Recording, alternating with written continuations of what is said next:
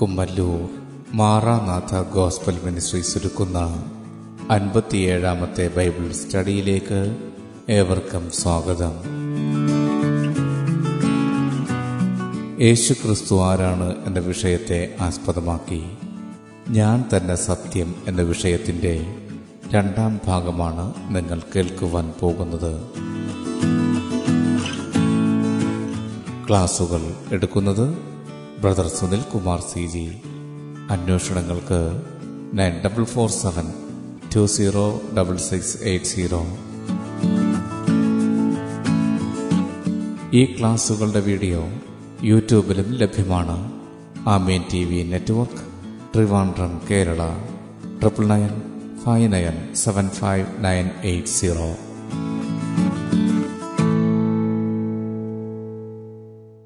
ദൈവത്തിൻ്റെ അതിവൈഷ്ണവമായ നാമം വാഴ്ത്തപ്പെടുമാറാകട്ടെ.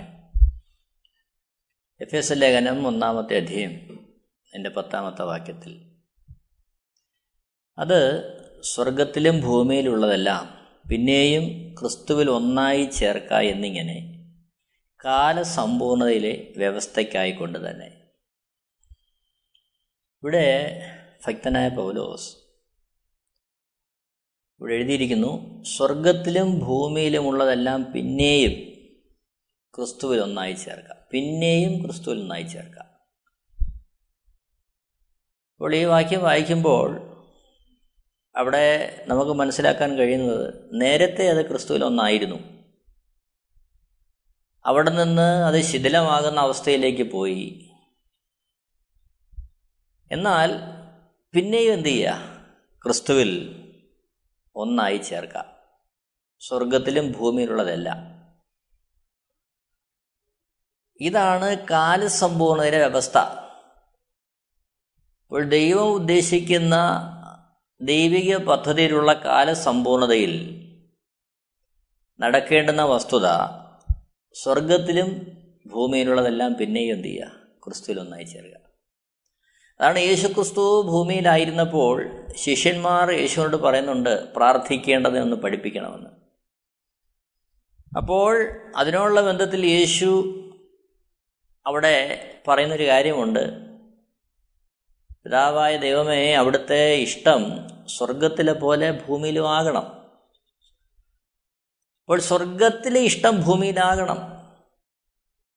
അതായത് ഭൂമിയിലെ അവസ്ഥകൾ സ്വർഗതുല്യമായി മാറണം. അതിനുവേണ്ടിയുള്ള പ്രാർത്ഥനയെക്കുറിച്ച് അവിടെ നമ്മൾ കാണുകയാണ്. അതായത് ഇവിടെ ഉദ്ദേശിക്കുന്നത് സകല ജീവജാലങ്ങളെക്കുറിച്ചുമാണ്, എല്ലാത്തെയും, സകലത്തെയും, സ്വർഗത്തിലുള്ളതിലെ ഭൂമിയിലുള്ളതിനെ എല്ലാം ക്രിസ്തു കേന്ദ്രീകൃതമായ ഒരു വ്യവസ്ഥിതിയിലേക്ക് കൊണ്ടുവരിക. അപ്പോൾ സ്വർഗത്തിലും ഭൂമിയിലുള്ളതെല്ലാം പിന്നെയും ഒന്നായി ചേർക്കുക എന്ന് പറയുമ്പോൾ ആദ്യം ഇതെല്ലാം ക്രിസ്തു കേന്ദ്രീകൃതമായിരുന്നു, ദൈവിക കേന്ദ്രീകൃതമായിരുന്നു. അപ്പോൾ അതായിരുന്നു മുമ്പിലത്തെ അവസ്ഥ. യോഹന്നാന്റെ സുവിശേഷം 14-ാമത്തെ അധ്യായത്തിന്റെ 6-ാമത്തെ വാക്യത്തിൽ ഞാൻ തന്നെ വഴി, സത്യം, ജീവൻ എന്ന് പറയുമ്പോൾ അവിടെ സത്യമായ യേശുക്രിസ്തു സത്യത്തെ വെളിപ്പെടുത്തുകയാണ്. യോഹന്നാന്റെ സുവിശേഷം 18-ാമത്തെ അധ്യായത്തിന്റെ 37-ാമത്തെ വാക്യത്തിൽ സത്യത്തിന് സാക്ഷി നിൽക്കേണ്ട ഞാൻ ജനിച്ചു, അതിനായി ലോകത്ത് വന്നുമിരിക്കുന്നു എന്ന് പിലാത്തോസിനോട് യേശുക്രിസ്തു പറയുമ്പോൾ അവിടെ യേശു പറയുന്ന സത്യം, അവിടുന്ന് സാക്ഷി നിൽക്കുന്ന സത്യം, ഈ പ്രപഞ്ചത്തിൻ്റെ, ഈ ഭൂമിയുടെ വീഴ്ചയ്ക്ക് മുമ്പ് ഉണ്ടായിരുന്ന ആ സ്ഥായിയായ അവസ്ഥയിലേക്ക് ഈ ഭൂമിയെ അതിനെ മാറ്റിക്കൊണ്ടുവരിക എന്നുള്ളതാണ് പണ്ടത്തെ അവസ്ഥ യഥാസ്ഥാനപ്പെടുത്തുക. പക്ഷെ അവിടെയും നമ്മൾ കാണുന്നുണ്ട്, ഈ ഭൂമിയിൽ വെളിപാട് പുസ്തകത്തിൽ 1000 വർഷം ഭൂമിയിൽ യേശുക്രിസ്തു വാഴും, അതിനുശേഷം ഈ ഭൂമിയും ആകാശവും കത്തിയഴിഞ്ഞു പോകും, പുതിയൊരാകാശവും പുതിയ ഭൂമിയും വെളിപ്പെടും. അതൊക്കെ ഈ വിശുദ്ധ വേദപുസ്തകം നമ്മൾ കാണുന്നുണ്ട്. അപ്പോൾ ആത്യന്തികമായ യേശുക്രിസ്തു കേന്ദ്രീകൃതമായ ഒരു വ്യവസ്ഥിതിയിലേക്ക് ഈ ജീവജാലങ്ങളെയും ഭൂമിയെയും സ്വർഗത്തെയും ഒക്കെ കൊണ്ടുവരിക എന്നുള്ള ആ സത്യത്തെയാണ് യേശുക്രിസ്തു സാക്ഷി നിൽക്കുന്നതും ആ ഒരവസ്ഥയിൽ ഈ കാര്യങ്ങളെ കൊണ്ടുവരുവാനുമുള്ള പദ്ധതികളുമാണ് നാം ഈ കാലയളവിൽ കണ്ടുകൊണ്ടിരിക്കുന്നത്. യോഹന്നാന്റെ സുവിശേഷം 3-ാമത്തെ അധ്യായം അതിൻ്റെ 12-ാമത്തെ വാക്യത്തിൽ യേശുക്രിസ്തു ഇങ്ങനെ പറയുന്നുണ്ട്, ഭൂമിയിലുള്ളത് നിങ്ങളോട് പറഞ്ഞിട്ട് നിങ്ങൾ വിശ്വസിക്കുന്നില്ലെങ്കിൽ സ്വർഗത്തിലുള്ളത് നിങ്ങളോട് പറഞ്ഞാൽ എങ്ങനെ വിശ്വസിക്കും? അപ്പോൾ യേശുക്രിസ്തു സ്വർഗീയനായവൻ ഭൂമിയിലേക്ക് മനുഷ്യരെടുത്തു വന്നു, മാനവത്തിൻ്റെ രക്ഷയ്ക്കും ശേഷമുള്ള യഥാസ്ഥാനത്തിനുമായി കാര്യങ്ങളെ ക്രമീകരിക്കുമ്പോൾ യേശുക്രിസ്തു പറയുന്ന താൻ കണ്ട താൻ ഭാഗഭാക്കായിരുന്ന സൃഷ്ടിയുടെ ആ ഒരു യഥാസ്ഥാനത്വത്തിലേക്ക് കാര്യങ്ങളെ കൊണ്ടുവരുമ്പോൾ ആ സ്വർഗീയമായ അവസ്ഥയുടെ പുനഃസ്ഥാപനത്തിന് വേണ്ടി കാര്യങ്ങളെ ക്രമീകരിക്കുമ്പോൾ യേശുക്രിസ്തു ഒത്തിരി പരിമിതിയുടെ കടന്നു പോകുന്നുണ്ട്. കാരണം സ്വർഗീയമായ കാര്യങ്ങൾ പറയുമ്പോൾ അത് അതേ അളവിൽ മനുഷ്യനെ ഗ്രഹിക്കാൻ കഴിയാത്തത് കൊണ്ട് ഭൂമിയിലെ കാര്യങ്ങളിലൂടെ ആ ഒരു കാര്യങ്ങളെ പഠിപ്പിക്കുവാനും അതിലേക്ക് കാര്യങ്ങളെ ഗ്രഹിപ്പിക്കുവാനുമാണ് യേശുക്രിസ്തു ഉത്സാഹിക്കുന്നത്. നമ്മുടെ ഉൽപ്പത്തി പുസ്തകം അതിൻ്റെ 1-ാമത്തെ വാക്യം നമ്മൾ കാണുന്നുണ്ട്, ആദിയിൽ ദൈവം ആകാശവും ഭൂമിയെ സൃഷ്ടിച്ചു. ഉൽപ്പത്തി പുസ്തകം 1-ാമത്തെ അധ്യായത്തിൻ്റെ 2-ാമത്തെ വാക്യത്തിൽ ഭൂമി പാഴായി ശൂന്യമായി ഇരുന്നു. അപ്പോൾ സ്വർഗങ്ങളും ഭൂമിയും ഒക്കെ ദൈവം സൃഷ്ടിക്കുന്ന ആ സമയത്ത് അതിൻ്റെ 2-ാമത്തെ വാക്യത്തിൽ പറയുന്നു, ഭൂമി പാഴായി ശൂന്യമായിരുന്നു. അപ്പോൾ സൃഷ്ടിയിൽ ദൈവം പാഴ് ശൂന്യമായിട്ടാണോ ഈ ഭൂമിയെ സൃഷ്ടിച്ചത് എന്നുള്ളൊരു ചോദ്യം ന്യായമായിട്ട് ഉയർന്നു വരാം. എന്നാൽ ഈ ഉൽപ്പത്തി പുസ്തകത്തിലെ 1-ാമത്തെയും 2-ാമത്തെയും വാക്യങ്ങൾ തമ്മിൽ വളരെ വർഷങ്ങളുടെ അന്തരം നമുക്ക് കാണാൻ കഴിയും. യെശയ്യാ പ്രവാചകന്റെ പുസ്തകം 14-ാമത്തെ അധ്യായത്തിൻ്റെ 12-ാമത്തെ വാക്യത്തിൽ അവിടെ നമ്മൾ ഇങ്ങനെ വായിക്കുന്നു, അരുണോദയപുത്രനായ ശുക്ര, നീ എങ്ങനെ ആകാശത്ത് നിന്ന് വീണു? ജാതികളെ താഴ്ത്തിക്കളഞ്ഞവനെ, നീ എങ്ങനെ വെട്ടേറ്റ് നിലത്ത് വീണു? ഇത് ദൈവത്തെ ആരാധിച്ചുകൊണ്ടിരുന്ന ഗണങ്ങളുടെ നേതാവായിരുന്ന ആ ലൂസിഫറിനെ കുറിച്ച് പറയുന്ന കാര്യമേത്? അരുണോദയപുത്രനായ ശുക്ര, നീ എങ്ങനെ ആകാശത്ത് നിന്ന് വീണു? ശേഷം അതിനുള്ള ബന്ധത്തിൽ യെശയ്യാപ്രവചനം 14-ാമത്തെ അധ്യായത്തിൻ്റെ 17-ാമത്തെ വാക്യം നമ്മൾ കാണുന്നുണ്ട്, ഭൂതലത്തെ മരുഭൂമി പോലെയാക്കുകയും അതിലെ പട്ടണങ്ങളെ ഇടിച്ചു കളയുകയും തൻ്റെ ബദ്ധന്മാരെ വീട്ടിലേക്ക് അഴിച്ചു വിടാതിരിക്കുകയും ചെയ്തവൻ ഇവനല്ലയോ എന്ന് നിരൂപിക്കും. അപ്പോൾ യെശയ്യാ പുസ്തകം അതിൻ്റെ 14-ാമത്തെ അധ്യായത്തിൽ വായിക്കുമ്പോൾ ഭൂതലത്തെ മരുഭൂമി പോലെയാക്കുകയും, അപ്പോൾ സൃഷ്ടിയിൽ ആദിയിൽ ദൈവം ആകാശവും ഭൂമിയും സൃഷ്ടിക്കുമ്പോൾ അത് പാഴ്ശൂന്യമായിരുന്നില്ല. ആ ഭൂതലത്തെ മരുഭൂമി പോലെ ആകുവാനിടയായത് അരുണോദയപുത്രനായ ശുക്രന്റെ പതനത്തോടു കൂടിയാണ്. അവൻ വെട്ടേറ്റ് നിലത്ത് വീണു.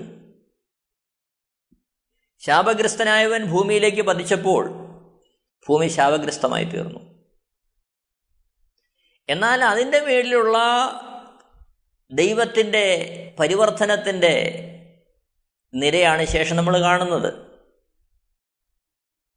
ദൈവം ഭൂമിയിൽ ആ സസ്യലതാദികളെ മുളപ്പിക്കുന്നു, ജീവജാലങ്ങൾ, മനുഷ്യൻ. ദൈവം അടുത്ത ഒരു പ്രക്രിയയിലേക്ക് കാര്യങ്ങൾ നീക്കുകയാണ്. അപ്പോൾ നോക്കണം, ഉൽപ്പത്തി പുസ്തകം 1-ാമത്തെ അധ്യായത്തിൻ്റെ 1 മുതൽ 31 വരെയുള്ള വാക്യങ്ങൾ വായിക്കുമ്പോൾ അതിൻ്റെ ആകത്തുക നമ്മൾ കാണുന്നത് ദൈവിക സൃഷ്ടി എത്രയും നല്ലതെന്ന് കാണുകയാണ്. അപ്പോൾ യഥാർത്ഥത്തിൽ ഈ ഭൂമിയുടെ അവസ്ഥ ഇന്ന് കാണുന്നൊരവസ്ഥയിലായിരുന്നില്ല. പാഴിശൂന്യമായിരുന്ന ആ ഭൂമിയിൽ ദൈവത്തിൻ്റെ ആ സൃഷ്ടികർമ്മങ്ങൾ ദൈവം നടത്തുന്നു. ശേഷം ഉൽപ്പത്തി പുസ്തകം 1-ാം അധ്യായത്തിന്റെ 26-ാമത്തെ വാക്യത്തിൽ നമ്മൾ കാണുന്നുണ്ട്, അനന്തരം ദൈവം നാം നമ്മുടെ സ്വരൂപത്തിൽ നമ്മുടെ സാദൃശ്യപ്രകാരം മനുഷ്യനെ ഉണ്ടാക്കുക, അവർ സമുദ്രത്തിലുള്ള മത്സ്യത്തിന്മേലും ആകാശത്തിലെ പർവ്വജാതിയിന്മേലും മൃഗങ്ങളിന്മേലും സർവ്വഭൂമിയിന്മേലും ഭൂമിയിൽ ഇഴയുന്ന എല്ലാ ഇഴജാതിയിന്മേലും വാഴട്ടെ എന്ന് കൽപ്പിച്ചു. അപ്പോൾ ദൈവം പാഴിശൂന്യമായിരുന്ന ഭൂമിയിൽ പരിവർത്തനം ചെയ്ത് ആ സൃഷ്ടികർമ്മങ്ങൾ നിവർത്തിച്ച് അതിനോടുള്ള ബന്ധത്തിൽ മനുഷ്യനെ സൃഷ്ടിക്കുമ്പോൾ സകലത്തിൻ്റെ മേലും വാഴുക എന്നുള്ള ആ ഒരു ദൗത്യം അവനെ ഉദ്ദേശിച്ചുകൊണ്ടാണ് ദൈവനെ സൃഷ്ടിച്ചത്. സകലത്തിൻ്റെ മേലും വാഴുക. ഏദൻ തോട്ടത്തിലായിരുന്നപ്പോഴും നാം കാണുന്ന ഇതാ, അവൻ സകലത്തിൻ്റെ മേലും വാഴുകയാണ്. ദൈവ സാന്നിധ്യം അവനോട് കൂടെ ഉണ്ടായിരുന്നു. ഒരു പിതാവ് മകനോട് സംസാരിക്കുന്നത് പോലെ ദൈവം ആദാമിനോട് സംസാരിക്കുന്ന കാഴ്ച നാം ഉൽപ്പത്തി പുസ്തകം 2-ാം അധ്യായത്തിൽ നമ്മൾ കാണുന്നുണ്ട്. അപ്പോൾ ആ നിലവാരത്തിൽ ദൈവിക സംസർഗത്തിലും ദൈവിക ഇടപെടലിൻ്റെ കീഴിലുമായിരുന്നു മനുഷ്യൻ. ആ ഒരു അവസ്ഥയിലായിരുന്നു ദൈവം മനുഷ്യനെ സൃഷ്ടിച്ചത്. അതായിരുന്നു സത്യമായ അവസ്ഥ. അപ്പോൾ സൃഷ്ടിയിൽ സൃഷ്ടികർമ്മത്തിന് സാക്ഷിയായിരുന്നവൻ, സൃഷ്ടികർമ്മത്തിന് നിദാനമായിരുന്നവൻ അന്ന് കണ്ടതാ മനുഷ്യൻ്റെ യഥാർത്ഥ അവസ്ഥ. യേശുക്രിസ്തു ആദിയിലേ ഉണ്ടായിരുന്നു. അപ്പോൾ ഇന്ന് കാണുന്ന മിഥ്യയായ അവസ്ഥയെ, ഒന്നാമത്തെ മനുഷ്യനെ സൃഷ്ടിക്കുമ്പോൾ അവന് മരണമില്ലായിരുന്നു.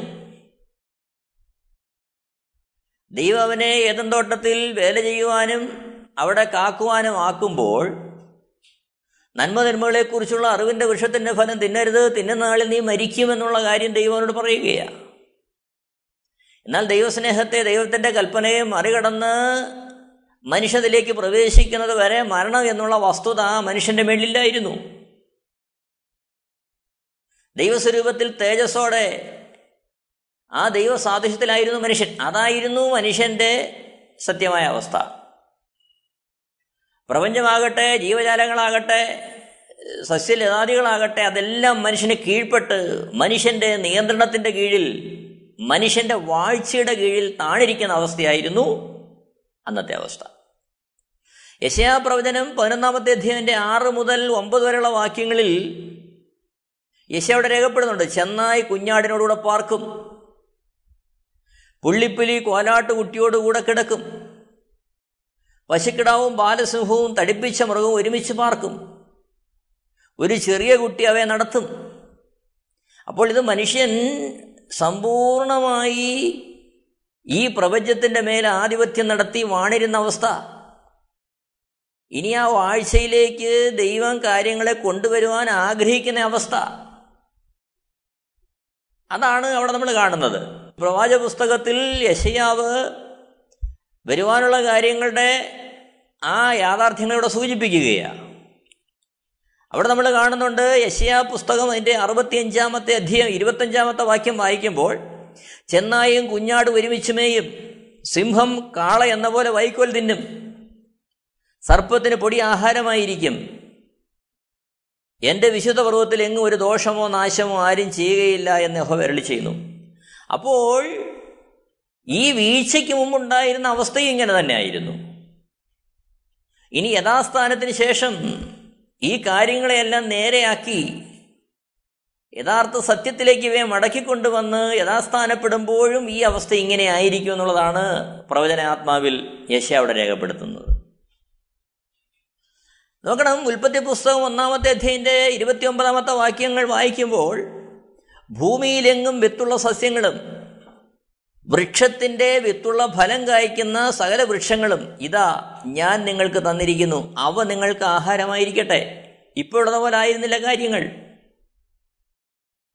മനുഷ്യൻ ആ സസ്യത്തിൽ നിന്ന്, ആ വൃക്ഷങ്ങളിൽ നിന്ന് അതിൻ്റെ പഴങ്ങൾ ഭക്ഷിക്കുന്ന തരത്തിൽ അതായിരുന്നു ദൈവം മനുഷ്യന് ആഹാരമായി വച്ചിരുന്നത്. നോക്കണമേ, ജീവജാലങ്ങളുടെ ആഹാരക്രമം നമ്മൾ കാണുന്നുണ്ട്. ഉൽപ്പത്തി പുസ്തകം 1-ാം അധ്യായത്തിൻ്റെ 30-ാമത്തെ വാക്യം വായിക്കുമ്പോൾ, ഭൂമിയിലെ സകല മൃഗങ്ങൾക്കും ആകാശത്തിലെ എല്ലാ പറവകൾക്കും ഭൂമിയിൽ ചരിക്കുന്ന സകല ഭൂചര ജന്തുക്കൾക്കും ആഹാരമായിട്ട് പച്ചസസ്യമൊക്കെ ഞാൻ കൊടുത്തിരിക്കുന്നു എന്ന് ദൈവം കൽപ്പിച്ചു. അപ്പോൾ ഇന്ന് കാണുന്ന ഒരു ആഹാരക്രമത്തിലോ ഘടനയിലോ ആയിരുന്നില്ല മനുഷ്യനും ജീവജാലങ്ങളും. എന്നാൽ അതായിരുന്നു സത്യമായ അവസ്ഥ. ദൈവം മനുഷ്യനെ സൃഷ്ടിക്കുമ്പോൾ, ദൈവം പ്രപഞ്ചത്തെ സൃഷ്ടിക്കുമ്പോൾ, ദൈവിക പദ്ധതിയിൽ അങ്ങ് ദൈവം സൃഷ്ടിച്ചത് ഇങ്ങനെയുള്ളൊരവസ്ഥയായിരുന്നു. മനുഷ്യനാൽ ഭരിക്കപ്പെടുന്ന, മനുഷ്യൻ വാഴുന്ന, മനുഷ്യന് വിധേയപ്പെട്ട് സകല ജീവജാലങ്ങളും ആയിരിക്കുന്ന ആ വാഴ്ചയുടെ അനുഭവം. എന്നാൽ ശ്രദ്ധിക്കണമേ പ്രിയരെ, ആ തരത്തിലായിരുന്ന മനുഷ്യൻ ഉൽപ്പത്തി പുസ്തകം 2:17 ദൈവം തിന്നരുതെന്ന് പറഞ്ഞ വൃക്ഷത്തിന്റെ ഫലം തിന്നിയ നിമിത്തം, ഉൽപ്പത്തി പുസ്തകം 3-ാം അധ്യായത്തിൻ്റെ 6-ാമത്തെ വാക്യത്തിൽ ആദാമു ഹവ്വയും എന്ത് ചെയ്തു? തിന്നുക നിമിത്തം അവർ പാപത്തിന്റെ അടിമത്വത്തിലായി. പാപത്തിന്റെ അടിമത്വത്തിലായപ്പോൾ പിശാചവനെ ഭരിക്കാൻ തുടങ്ങി. മനുഷ്യന്റെ ഘടനയ്ക്ക് മാറ്റം വന്നു. പോരാ, സകല ജീവജാലങ്ങളുടെയും ഘടനയ്ക്ക് മാറ്റം വന്നു. നമുക്കറിയാം, ഈ കാലഘട്ടം നമുക്കറിയാം, നല്ലതുപോലെ വർക്ക് ചെയ്തുകൊണ്ടിരിക്കുന്ന എല്ലാ കാര്യങ്ങളും ഒരേപോലെ മനോഹരമായിട്ട് ഫങ്ഷൻ ചെയ്തുകൊണ്ടിരിക്കുന്ന ഒരു കമ്പ്യൂട്ടറിൽ ഒരു വൈറസ് കയറിയാൽ, അതിൻ്റെ പ്രോഗ്രാമിൽ ഒരു വരാൽ, അതതിൻ്റെ എല്ലാ പ്രവർത്തനത്തെയും ബാധിക്കും.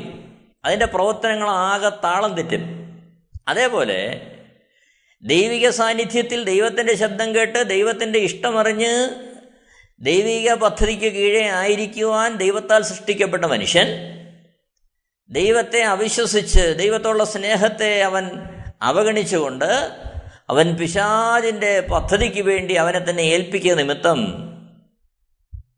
കാര്യങ്ങളാകെ തകിടം മറിഞ്ഞു. മനുഷ്യൻ്റെ ഘടനയ്ക്ക് മാറ്റം വന്നു. അവൻ്റെ തേജസ് ഇല്ലാതായി തീർന്നു. മനുഷ്യനെ സൃഷ്ടിക്കുമ്പോൾ ദൈവസ്വരൂപത്തിലും ദൈവസാക്ഷ്യത്തിലും തേജസ്സോടെ സൃഷ്ടിക്കപ്പെട്ട മനുഷ്യൻ അവൻ്റെ തേജസ് നഷ്ടപ്പെട്ടു. റോമാലേഖനം 3-ാം അധ്യായത്തിൻ്റെ 23-ാമത്തെ വാക്യം നമ്മൾ വായിക്കുന്നു, ഒരു വ്യത്യാസവുമില്ല, എല്ലാവരും പാപം ചെയ്ത് ദൈവ തേജസ് ഇല്ലാത്തവരായി തീർന്നു. അപ്പോൾ ദൈവ തേജസ്സിൽ മനുഷ്യൻ ആയിരുന്നു. അതാണ് സത്യമായിരുന്ന അവസ്ഥ, നിലനിൽക്കുന്ന അവസ്ഥ അതായിരുന്നു. എന്നാൽ അനുസരണക്കേട് നിമിത്തം, ആ മനുഷ്യൻ്റെ വീഴ്ച നിമിത്തം കാര്യങ്ങൾ ആകെ താളം തെറ്റി. തന്നിമിത്തം പ്രപഞ്ചത്തിൻ്റെ ഘടന മാറി, കാര്യങ്ങൾ മാറി, എല്ലാത്തിനും കുഴപ്പം വന്നു. മനുഷ്യൻ്റെ മനോഭാവത്തിന് മാറ്റം വന്നു. ഉൽപ്പത്തി പുസ്തകം 3:12 പാപത്താൽ തിന്നരുതെന്ന് പറഞ്ഞ വൃക്ഷഫലം തിന്ന മനുഷ്യനോട് ദൈവം, ഞാൻ നിന്നോട് തിന്നരുതെന്ന് കൽപ്പിച്ചിരുന്ന വൃക്ഷത്തിൻ്റെ ഫലം നീ തിന്നോ എന്ന് ചോദിക്കുമ്പോൾ, ഉൽപ്പത്തി പുസ്തകം 3:12 അതിന് മനുഷ്യൻ, എന്നോടുകൂടെ ഇരിപ്പാൻ നീ തന്നിട്ടുള്ള സ്ത്രീ വൃക്ഷഫലം തിന്നു, ഞാൻ തിന്നുകയും ചെയ്തു. അപ്പോൾ ഇവിടെ സമ്പൂർണമായിട്ടും തൻ്റെ ആ വീഴ്ചയെ സ്ത്രീയിലേക്ക് ആരോപിക്കുന്ന മനുഷ്യനെ നമ്മൾ കാണുകയാണ്. മനുഷ്യനിലേക്ക് കപടത പ്രവേശിച്ചു. സ്വയം നീതിക്ക് വേണ്ടിയുള്ള വാഞ്ചയിൽ മനുഷ്യനായിത്തീർന്നു.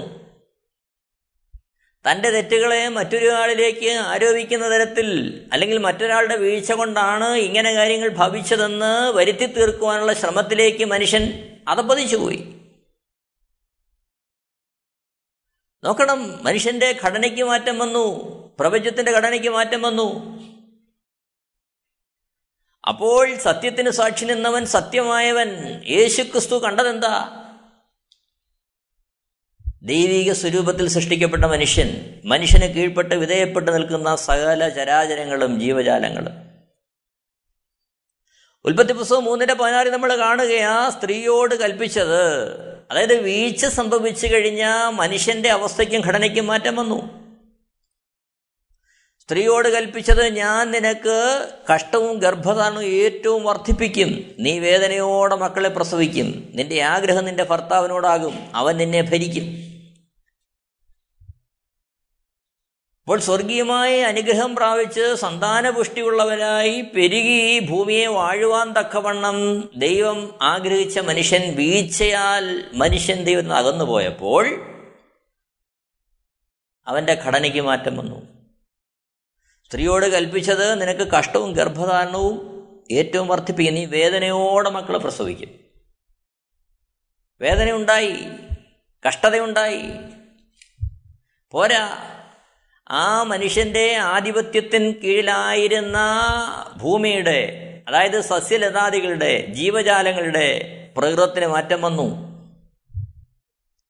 നോക്കണം, അതാണ് നമ്മൾ ഉൽപ്പത്തി പുസ്തകം 3:17-18 വാക്യങ്ങളിൽ വായിക്കുന്നു ഭൂമിയുടെ അവസ്ഥയ്ക്ക് വന്ന മാറ്റം. നീ നിന്റെ ഭാര്യയുടെ വാക്കനുസരിക്കുകയും തിന്നരുതെന്ന് ഞാൻ കൽപ്പിച്ച വൃക്ഷഫലം തിന്നുകയും ചെയ്യുകൊണ്ട് നിന്റെ നിമിത്തം ഭൂമി ശപിക്കപ്പെട്ടിരിക്കുന്നു. ഭൂമിയുടെ ഘടന മാറി. നിന്റെ ആയുഷ്കാലമൊക്കെ എന്നീ കഷ്ടതയോടെ അതിൽ നിന്ന് അഹോവൃത്തി കഴിക്കും. മുള്ളും പറക്കാരെയും നിനക്ക് അതിൽ നിന്ന് മുളയ്ക്കും. വയലിലെ സസ്യം നിനക്ക് ആഹാരമാകും. നിലത്ത് നിന്ന് നിന്നെ എടുത്തിരിക്കുന്നു, അതിൽ തിരികെ ചേരുവോളം മുഖത്തെ വിയർപ്പോടെ നീ ഉപജീവനം കഴിക്കും. നീ പൊടിയാകുന്നു, പൊടിയിൽ തിരികെ ചേരും. അപ്പോൾ ഇവിടെ നമ്മൾ കാണുന്ന കാഴ്ച, മനുഷ്യൻ്റെ അവസ്ഥയ്ക്ക് മാറ്റം വന്നു, ഭൂമിയുടെ അവസ്ഥയ്ക്ക് മാറ്റം വന്നു. 18-ാമത്തെ വാക്യത്തിൽ മുള്ളും പറക്കാരെയും നിനക്കതിൽ നിന്ന് മുളയ്ക്കും.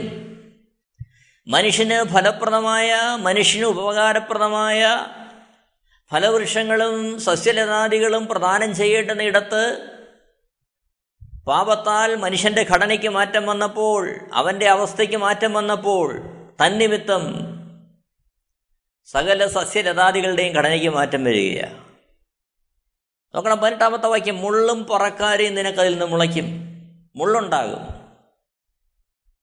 അതായത് വേദനാജനമായ അനുഭവങ്ങൾ തരുന്ന തരത്തിൽ മനുഷ്യൻ്റെ ആജ്ഞയ്ക്ക് കീഴിൽ സസ്യലതാദികളോ ജീവജാലങ്ങളോ വരാതെ വണ്ണം, മനുഷ്യൻ്റെ ഭരണത്തിൻ്റെ കീഴിൽ അവർ ഒതുങ്ങി നിൽക്കാതെ അവൻ്റെ നിയന്ത്രണത്തിന് പുറത്തേക്ക് കാര്യങ്ങൾ മാറി. എന്നാൽ യഥാർത്ഥത്തിൽ മനുഷ്യനെ സൃഷ്ടിക്കുമ്പോൾ ദൈവം അവനെക്കുറിച്ച് ആഗ്രഹിച്ചിരുന്നതും അവൻ ചെയ്തുകൊണ്ടിരുന്നതും, ദൈവത്തിൻ്റെ സമ്പൂർണ്ണ സാന്നിധ്യത്തിൽ നിന്നുകൊണ്ട് അവൻ ഈ പ്രപഞ്ചത്തെ വാഴുകയായിരുന്നു, ഭൂമിയെ വാഴുകയായിരുന്നു. അതായിരുന്നു യഥാർത്ഥ അവസ്ഥ. അപ്പോൾ ആ അവസ്ഥ യേശു കണ്ടതാ. യേശു ക്രിസ്തു ഇന്നലെ ഇന്നും എന്നേക്കും അനന്യനെന്ന് പറയുമ്പോൾ, സൃഷ്ടിയിൽ ആ സൃഷ്ടിയുടെ ആധാരമായിരുന്നവൻ അന്ന് കൂടെയുണ്ട്. പ്രപഞ്ചത്തിൻ്റെ അവസ്ഥ യേശുവിനറിയാം. എന്നാൽ ആ ഒരവസ്ഥയിലേക്ക് പ്രപഞ്ചത്തെ, ജീവജാലങ്ങളെ മാറ്റി യഥാസ്ഥാനപ്പെടുത്തി കാര്യങ്ങൾ ആ പഴയ അവസ്ഥയിലേക്ക് ക്രമീകരിക്കുവാൻ ഉള്ള പദ്ധതികളാണ് നമ്മൾ വിശുദ്ധ വേദപുസ്തകത്തിൽ കാണുന്നത്. നോക്കണം, റോമാലേഖനത്തിൻ്റെ 8-ാമത്തെ അധ്യായം അതിൻ്റെ 19 മുതൽ 22 വരെയുള്ള വാക്യങ്ങൾ വായിക്കുമ്പോൾ നമ്മളിവിടെ കാണുന്നുണ്ട്. 18-ാമത്തെ വാക്യത്തിൽ നമ്മിൽ വെളിപ്പെടുവാനുള്ള തേജസ് വിചാരിച്ചാൽ ഈ കാലത്തിലെ കഷ്ടങ്ങൾ സാരമില്ല എന്ന് ഞാൻ എണ്ണുന്നു. 19-ാമത്തെ വാക്യം ഏറെ ശ്രദ്ധിക്കേണ്ടതാ.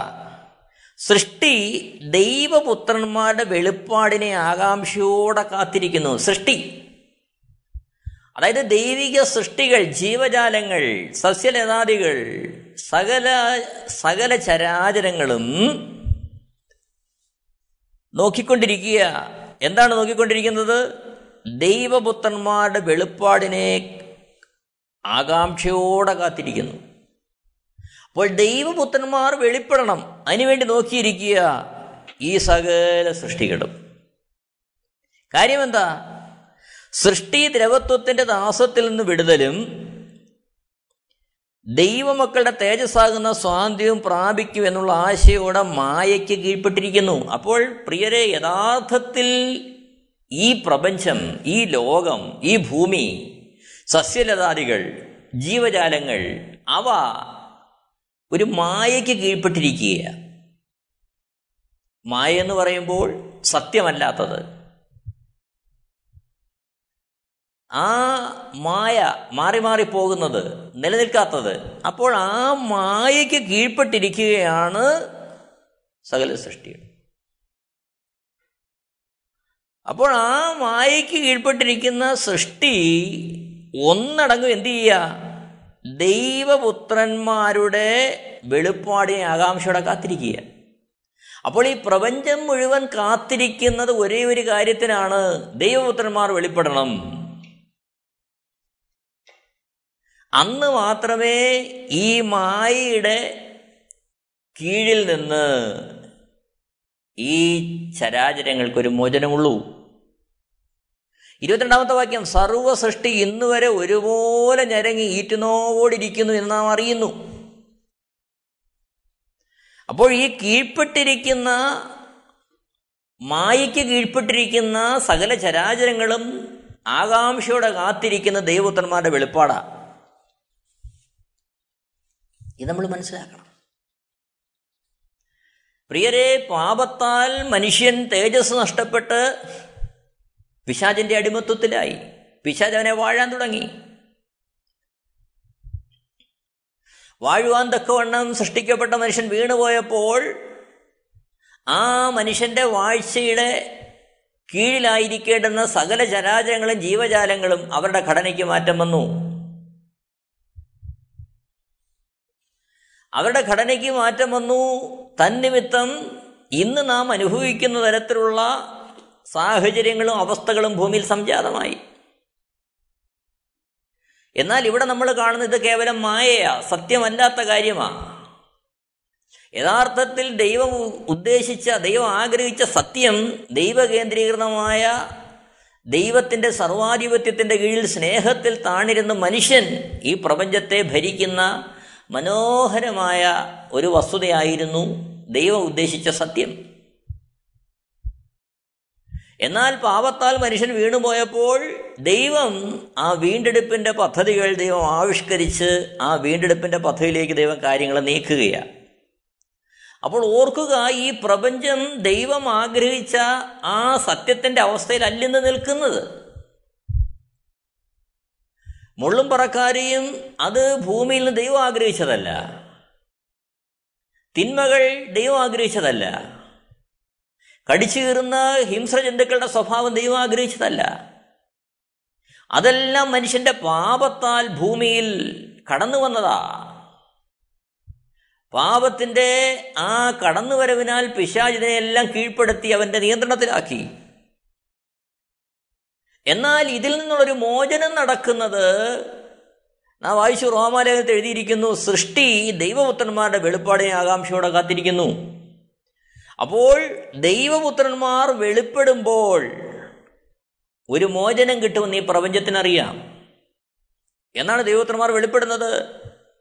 1 തെസലോനിക്യ 4-ാമത്തെ അധ്യായം അതിൻ്റെ 16-17 വാക്യങ്ങൾ വായിക്കുമ്പോൾ നമ്മളിവിടെ കാണുന്നുണ്ട്, കർത്താവ് താൻ ഗംഭീരനാദത്തോടും